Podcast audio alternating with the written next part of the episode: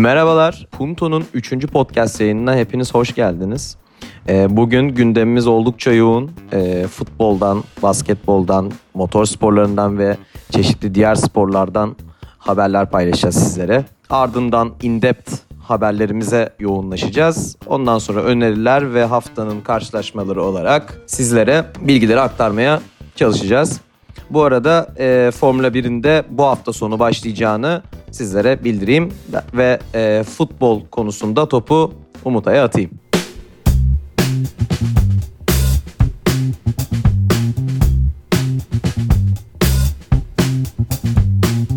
Merhabalar Can, ee, teşekkürler. Gerçekten çok güzel bir haftaya başlıyoruz. Hafta sonuna başlıyoruz Formula'nın döndüğü. Ben de futbolla ilgili e, bugün bültenimizde size verdiğimiz Barcelona haberiyle ilgili e, bazı bilgiler paylaşacağım. Biliyorsunuz ki Barcelona aslında uzun yıllardır La Liga'ya damga vurmuş ve uz- uzun süre şampiyonluklara ambargo koydu. Ancak bu sene özellikle pandemiden sonra kaybettiği puanlarla şu an bir maç fazlasına rağmen Real Madrid'in gerisine düştü. Ve açıkçası bütün yabancı basında Barcelona'da neler olduğu, işte neden böyle sorunlar yaşandığına dair haberler çıkıyor. Biz de bu haberleri sizler için derlemeye çalıştık. Tabii ki Barcelona'nın bu kötü gidişatındaki en büyük problem olarak yatırımlarından bahsediliyor. Yani geçmiş transfer yatırımlarının başarısızlığından bahsediliyor. Çünkü örneğin 2015 yaz transfer döneminde Arda Turan, Alex Vidal ikilisine yatırım yapıldı. Daha sonra 2016'da Andre Gomez, Paco Alcacer gibi e, oyunculara çok büyük yatırım yapıldı. Neymar gittikten sonra gelen parayla Osman Dembele, Philip Coutinho gibi e, isimler alındı. E, ve son olarak da geçtiğimiz yaz döneminde Griezmann'ı transfer ettiler. Ancak bu isimlerin hiçbiri neredeyse e, ilk 11'de çok kalıcı olamadı. E, son olarak Griezmann'ın durumu tartışılıyor Barcelona'da. Ve aynı zamanda e, teknik direktör seçiminde de Barcelona bir türlü özellikle Luis Enrique döneminden sonra o istediği teknik direktörü bulamadı. Son olarak göreve gelen Kike Setyen'in de Valverde'nin durumuyla aslında aynı kaderi paylaşacağı söyleniyor. Futbolcular üzerine çok hakimiyet kuramadığı ve uzun yıllardır Barcelona'da forma giyen futbolcuların soyunma odasında tam bir hakimiyet sağladıkları söyleniyor.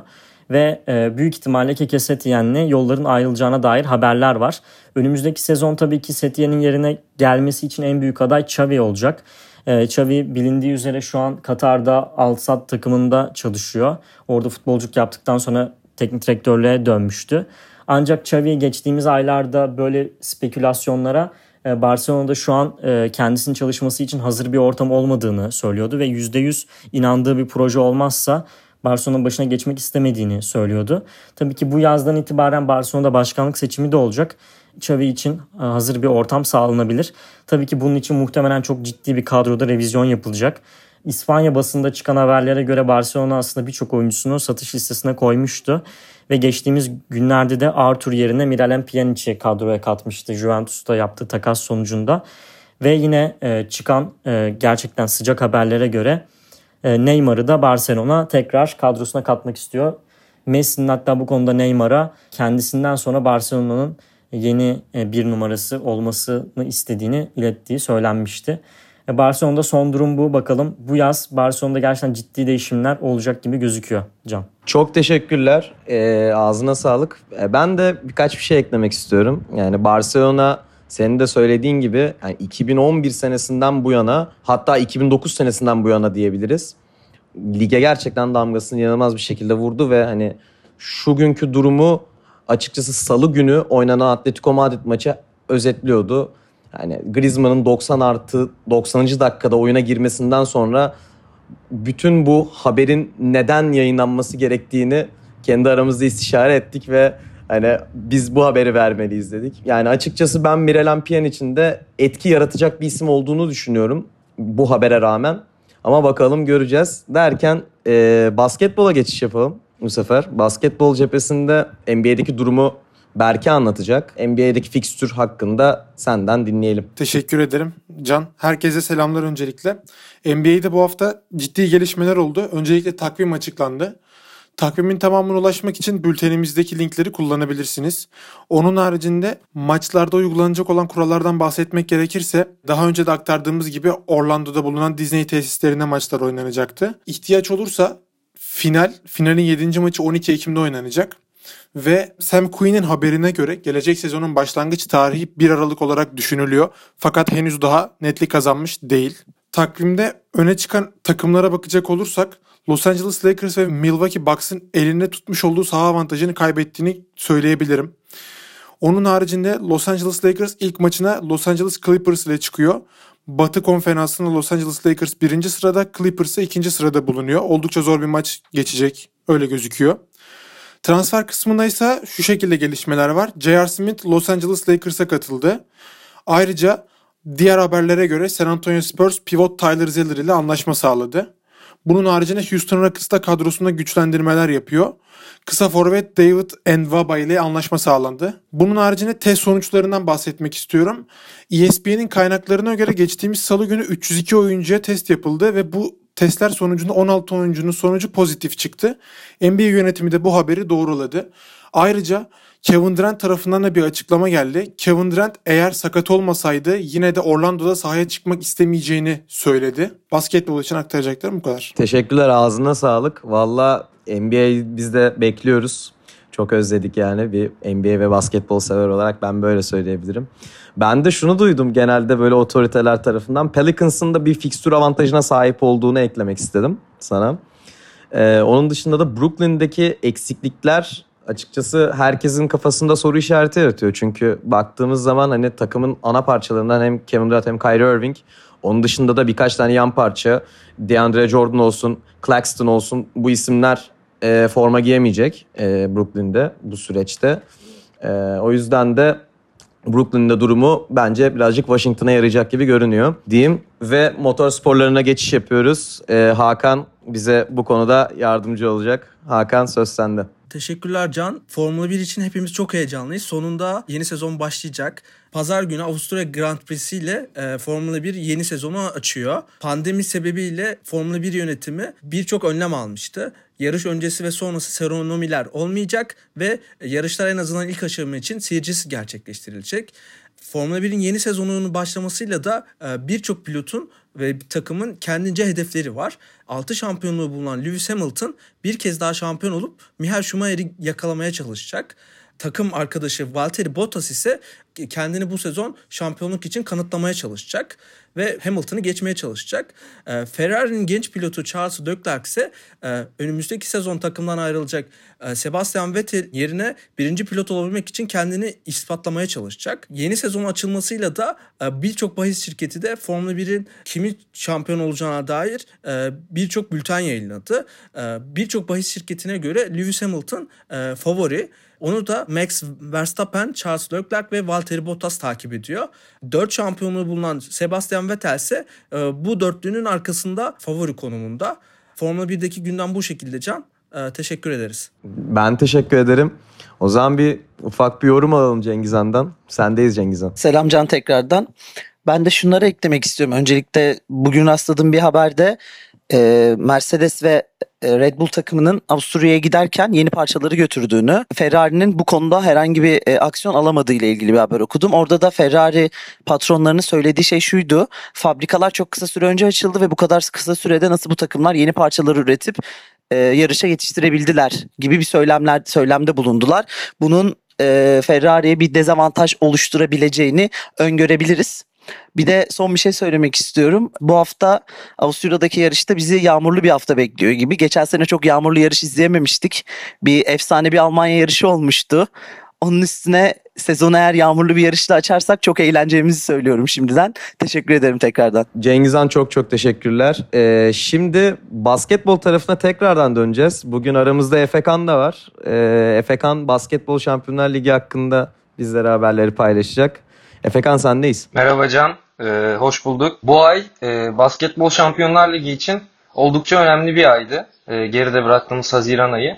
E, aslına bakarsan kurulduklarından beri bir süredir e, yükselen bir grafikleri var. Ve bu aya Basketbol Şampiyonlar Ligi'nin CEO'su Patrick Komninos e, Avrupa basketbolu ile ilgili önemli içerik üreticileri 3 farklı yayına röportaj verdi arka arkaya. Sportando, Euroops ve Trend Basket'e. Ve Avrupa basketbolunun Covid'den etkilenmesi ve e, popülerliğine göre nispeten hatta nispeten değil ekonomisinin dar olduğunu düşünürsek e, bunun daha da etkilenme ihtimali Panathinaikos'un Euroleague'den ayrılma isteği ve Basketbol Şampiyonlar Ligi'ne göz kırpması e, gibi olayları bir arada düşündüğümüz zaman bunun üstüne geldi bu üç röportaj ve Basketbol Şampiyonlar Ligi'nin aslında işleyişi ve hedefleriyle ilgili açıklamalar gördük. Bu noktada e, Euroleague başta olmak üzere e, Euro Cup'tan da ayrıldığı bazı noktalar var Şampiyonlar Ligi'nin. Öncelikle bütün Avrupa'yı kapsayan bir bakış açıları olduğunu üstüne basa basa söyledi Komninos. Ve burada Trend Basket'e verdiği röportajda Polonya örneğini verdi. Polonya'da 2019 Dünya Basketbol Şampiyonası'nda iyi bir performansı vardı ülkenin. Ve basketbolun ülkede yaşadığı yükselişten ligin de iyi takımının diğer Avrupa'nın iyi takımlarıyla mücadele etme imkanı bulmasıyla Basketbol Şampiyonlar Ligi'nde yer alarak bu ivmeyi aslında e, kendine kazanç olarak döndürmeye çalışıyor ve bunu tüm Avrupa için düşünüyor. 4 yıllık turnuva geçmişinde 23 farklı ligden 63 farklı temsilci mücadele etmiş. E, bu da aslında onu özetler nitelikte. E, ve e, bu yaz dediğim gibi önemli bir yaz oluyor Basketbol Şampiyonlar Ligi için. Pınar Karşıyaka, Galatasaray Doğa Sigorta, Tofaş, Darüşşafaka, Fransa'dan Limoges, İspanya'dan Bilbao gibi Avrupa'nın önemli temsilcileri Basketbol Şampiyonlar Ligi'ne geçti. E, bu noktada bu takımların transferiyle birlikte e, uzun vadeli anlaşmalar yapmış olması da dikkat çekiyor. E, çünkü Avrupa basketbolunda uzun vadeli planlamayı her zaman göremiyoruz. Bu noktada e, Komninos verdiği röportajlarda e, ekonomik olarak kulüplerin doğru yapılanabilmesi için kulüp sahiplerinden veya futbol takımından destek almadan organik şekilde basketten kazandığını baskete yatırarak büyümesi için bu e, ileriyi görmenin çok önemli olduğunu vurguluyor. Ve e, bu noktada da aslına bakarsan e, Euroleague'den, Eurocup'tan daha farklı bir şekilde konumlandırdığını görebiliyoruz. Ve 2020'nin başında e, Amerikalı e, Yatırımcılar Konsorsiyumu GCBH Basketbol Şampiyonlar Ligi'ne finans, dijital iletişim, sponsorluklar, pazarlama gibi yönlerden destek olacak. Böyle bir anlaşma açıklandı. E, bu da aslında bu işi en iyi yapan NBA'den gördüğümüz üzere Amerikalıların da basketbol şampiyonlar ligine ilgi duyduğunu e, ve ligin nasıl bir hedefi olduğunu örnekler nitelikte. Bu arada bu e, yılın sonuna doğru Ekim ayında e, bu sezonun da 8'li finalini izleyeceğiz. E, bu noktada temsilcimiz Türk Telekom ve Ankara'da ev sahipliği için bir aday. Hem bu senenin nasıl sonuçlanacağı hem Basketbol Şampiyonlar Ligi'nin önümüzdeki sezon ve ilerleyen yıllarda e, nasıl bir noktaya geleceğini merakla bekliyorum açıkçası. Özellikle de Euro şampiyon olup Euroleague'e katılmaktan başka az çekiciliği kaldığını da hesaba katınca Basketbol Şampiyonlar Ligi'nin Avrupa basketbolundaki dengeleri nasıl etkileyeceğini görmek ilginç olacak. Vallahi ağzına sağlık. Gerçekten çok çok memnun olduk bize katıldın. Ee, Basketbol Şampiyonlar Ligi'ni yorumladın.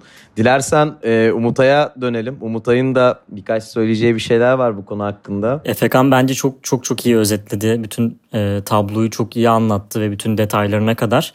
Bu konu bence çok derin bir konu. Basketbol Şampiyonlar Ligi Euroleague meselesi. Çünkü aslında iki farklı spor e, organizasyon modelini görüyoruz burada. Çünkü bir tanesi aslında biraz daha Amerika modeli diyebileceğimiz NBA modeliyle yönetilen bir Euroleague. Çünkü tamamen özel e, sermayenin getirdiği federasyondan tamamen bağımsız.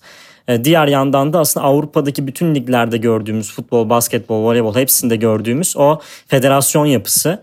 Burada tabii ki Avrupa'da Euroleague bu farklılığı getiren belki de çok nadir büyük organizasyonlardan bir tanesi. Diğer bütün her şey bir federasyona bağlı. Burada Eurolig'in tabii ki Covid ile birlikte çok güç kaybedeceğini öngörmek zor değil. Çünkü zaten e, Euroleague içerisinde bulunan kulüpler hep bir fazla yatırım. Gerçekten gelirlerinden çok fazla yatırım yapıyorlar. Ve Covid döneminden sonra bu çok ilgi çekici değil kulüpler için. Aslında FIBA'da şöyle bir şey öneriyor Basketbol Şampiyonlar Ligi'nde. Hani gelin buraya daha sürdürülebilir bir yapıda mücadele edin e, diyor. Ama bir yandan da gerçekten Eurolig'in FIBA Basketbol Şampiyonlar Ligi'ne göre en büyük artısı belki de e, pazarlama tarafıydı. Gerçekten izlediğinizde çok iyi bir deneyim sunuyordu size. Açıkçası yani Premier Lig, Süper Lig e, farkı kadar bir fark vardı ortada. Bu bence FK'nın verdiği bilgiler arasında en aslında ilginç olanı GCBH'den bir danışmanlık alıyor olması ligin. Çünkü gerçekten FIBA eğer Euroleague kalitesine getirebilirse izleyici deneyimini aslında uzun vadede Avrupa'daki e, o kültürden dolayı da e, o Euroleague'i ortadan kaldırabilir diye düşünüyorum. Ben ilerleyen zamanlarda bunun case study haline geleceğini düşünüyorum. Çok çok teşekkürler. Ağzına sağlık. E, şimdi Formula 1 cephesine tekrardan geri dönelim.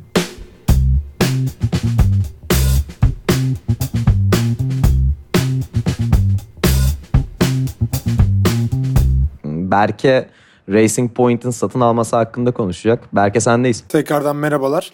Geçtiğimiz yıllarda Formula 1 dünyasında önemli bir gelişme olmuştu. Eski adıyla India Force, yeni adıyla Lawrence Stroll'un takımı satın almasıyla Racing Point'e dönüştü. Kısaca India Force'tan bahsetmek gerekirse 2016 ve 2017 sezonlarında sıralamalar bazında dördüncü bitirdiler. Takım sıralamalarında dördüncü bitirdiler. Ancak 2018 itibariyle takım isim değişikliğinin sonucunda yedinci olarak bitirdi. 2018 sezonunun başında Force India Sahara ismiyle yarışıyorlardı. Ancak sezonun ortasından itibaren Force India Mercedes olarak yarışmaya başladılar ve öncesinde topladıkları puanlar sıfırlandı.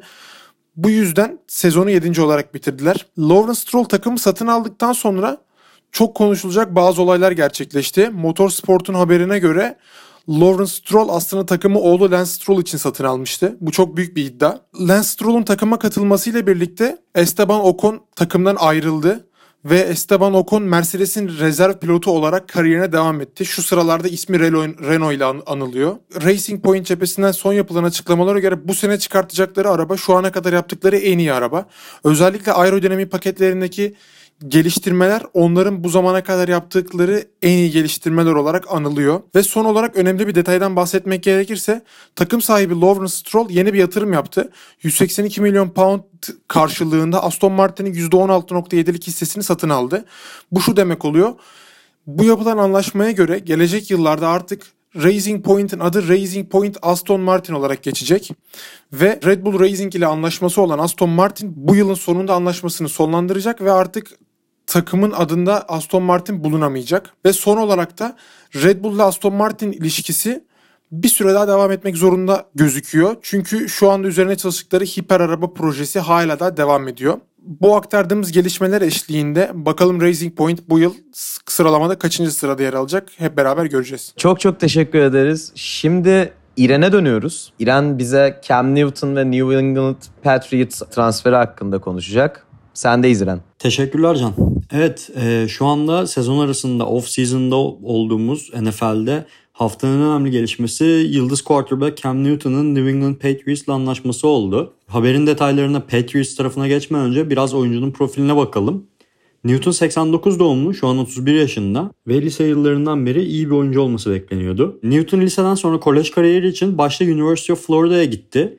2007 ve 2008 sezonlarını burada oynadı ancak sonradan okulda bir takım idari adli problemler yaşayınca 2009'da Texas'taki Blinn College'a geçti. Oradan da 2010'da ABD'nin ulusal çapta en iyi kolej futbol programlarından birine sahip olan Auburn'e gitti. Newton Auburn'de hem takımının bazı rekorlarını kırdı hem oynadığı konferansta SEC'de bazı rekorlar kırdı.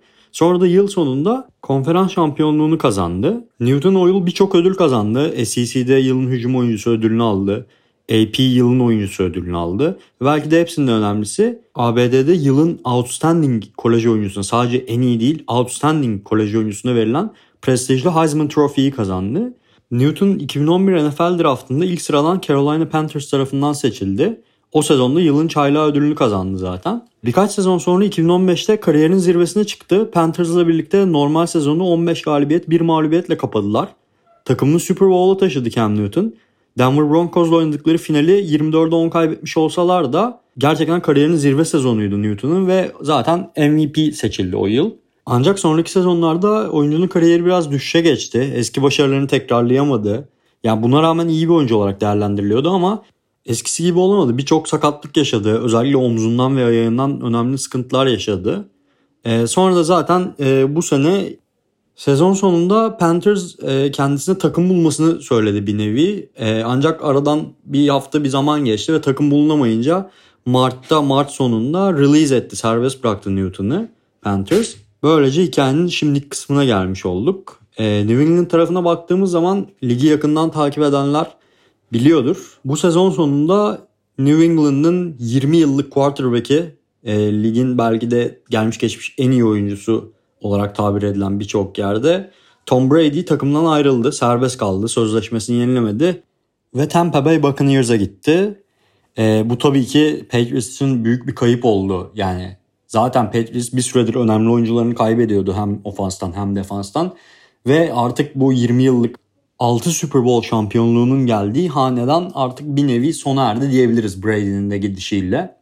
Patriots için bu yeni dönemde yeniden yapılanırken e, tecrübesiz, daha genç, daha çaylak, ligde 2 sene, 3 sene deneyimi olan oyuncuların yanına veteran isimler eklemek e, birçok sporda olduğu gibi burada da takımları başarıya götüren formüllerden biri olabiliyor genelde baktığımız zaman. Bu açıdan Newton'un takıma eklenmesi önemli bir gelişme oldu Patriots açısından. Diğer taraftan Patriots'ın bu sene Newton gelmeseydi starting QB'si Jared Stidham olacak gibi gözüküyordu. Stidham 23 yaşında genç bir oyuncu. Ancak yönetim ve özellikle teknik ekip Coach Belichick ve ekibi oldukça Stidham'a inanıyor gibi gözüküyor. Şimdi Cam Newton geldiği için doğrudan starting QB olarak başlayacak mı? Stidham'ın yerini mi alacak yoksa Belichick nasıl bir plan kurgulayacak? Bunu zaman içinde göreceğiz. Ama şöyle bir haber çıktı. Ee, rakip koçlardan biri, Division'daki rakiplerden birinin koçu isimsiz çıktı bu haber. Şey söylemiş hani doğrudan ilk hafta Newton'un başlamasını beklemeyin. Belichick'in kafasında bir rotasyon planı olabilir. Ee, Stidham'a oldukça inandıklarını tekrar vurgulamış. Böyle bir şey benim karşıma çıktı. Artık nasıl bir plan kurgulanacak? Koç Belichick ve ofans koçu Josh McDaniels nasıl bir oyun çizecekler? Nasıl bir playbook yaratacaklar? Bunu göreceğiz zaman içerisinde. Ama hani Brady'nin alıştığımız pas oyunundan ziyade Newton'un atletizmini ve koşu tehlikesini de kullanarak yaratıcı işler yapabilirler, çıkarabilirler gözüküyor. Ee, biraz geleceğine bakarsak Patriots'ın hani ne yaparlar, playoff görürler mi diye baktığımız zaman şunu söyleyebilirim. Benim görüşüm muhtemelen yine kendi divisionlarını kazanacakları yönünde. AFC East'i kazanabilirler. Ancak playofflarda çok çok bir ilerleme kaydetmelerini beklemiyorum ben doğrusu. Bu yeniden kurulan yapının bir süre daha pişmesi gerekiyor.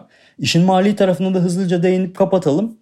Ee, aslında çok ucuza geldi diyebiliriz Newton. Bir yıllık bir kontrat imzaladı. Ee, bunun sadece 550 bin doları garantili olarak ona ödenecek. Ve hani baz maaş alıyor. Bir küsür milyon dolarlık bir lig baz maaşı var. Bu parayı alacak Newton. Ee, burada önemli olan tabii teşvikler ve ekstralar, primler. Primlerle birlikte kontratın toplam değeri 7,5 milyon dolara kadar çıkarılacak. Ama bu yine de Patriots'ın cap space'inin salary cap'te az yerinin bulunduğu bir dönemde açıkçası böyle bir oyuncuyu bu kadar ucuza getirebilmiş olmak önemli bir başarı diyebilirim. İki taraf için de e, açıkçası win-win durumu var baktığımız zaman. Hem Cam Newton kendini tekrar kanıtlayabilir, buradan çıkış yapabilir. Hem de söylediğim gibi Patriots böyle önemli, tecrübeli ve tehlikeli, sağlıklı olduğu zaman tehlikeli olabilecek bir oyuncuyu kadrosuna katmış oldu. Bakalım zamanla göreceğiz. Böyle. Ee, çok çok teşekkürler İren. Ee, şimdi Punto'dan öneriler kısmına geçiyoruz. 2K21 trailer hakkında e, Cengiz Han'a sözü bırakmak istiyorum. Cengiz Han sendeyiz. Tekrardan merhaba. Ee, bu hafta 2K21 bugünle birlikte 3 tane trailer yayınladı ve 3 farklı kapak ve 3 farklı oyun edition çıkaracağını söyledi. İlk normal PlayStation 5 kapağı için çıkan fragman ve oyunda Zion Williams'ı kullandılar. Yeni yetenek, genç yetenek Zion Williams'ı kullandılar. İkinci kapakla, ikinci fragmanla birlikte Damian Lillard geldi. Ve bugün hepimizde çok duygulandıran efsane bir fragmanla birlikte Mamba Forever Edition'la Kobe Bryant'a özel bir fragmanla özel bir e, edition yayınlanacak. Bu üçü duyuruldu. Üçü de çok farklı ve çok tatlı e, fragmanlar kesinlikle izlemesini öneririm herkesin. Sadece son küçük bir detay geçmek istiyorum. 2014 senesinden beri normal standart edition oyunların kapaklarında bulunan her oyuncu son iki sene transfer oldu. Bakalım bu sene Damian Lillard'ı böyle bir şey bekliyor mu? Gelecek sene farklı bir yere gidecek mi?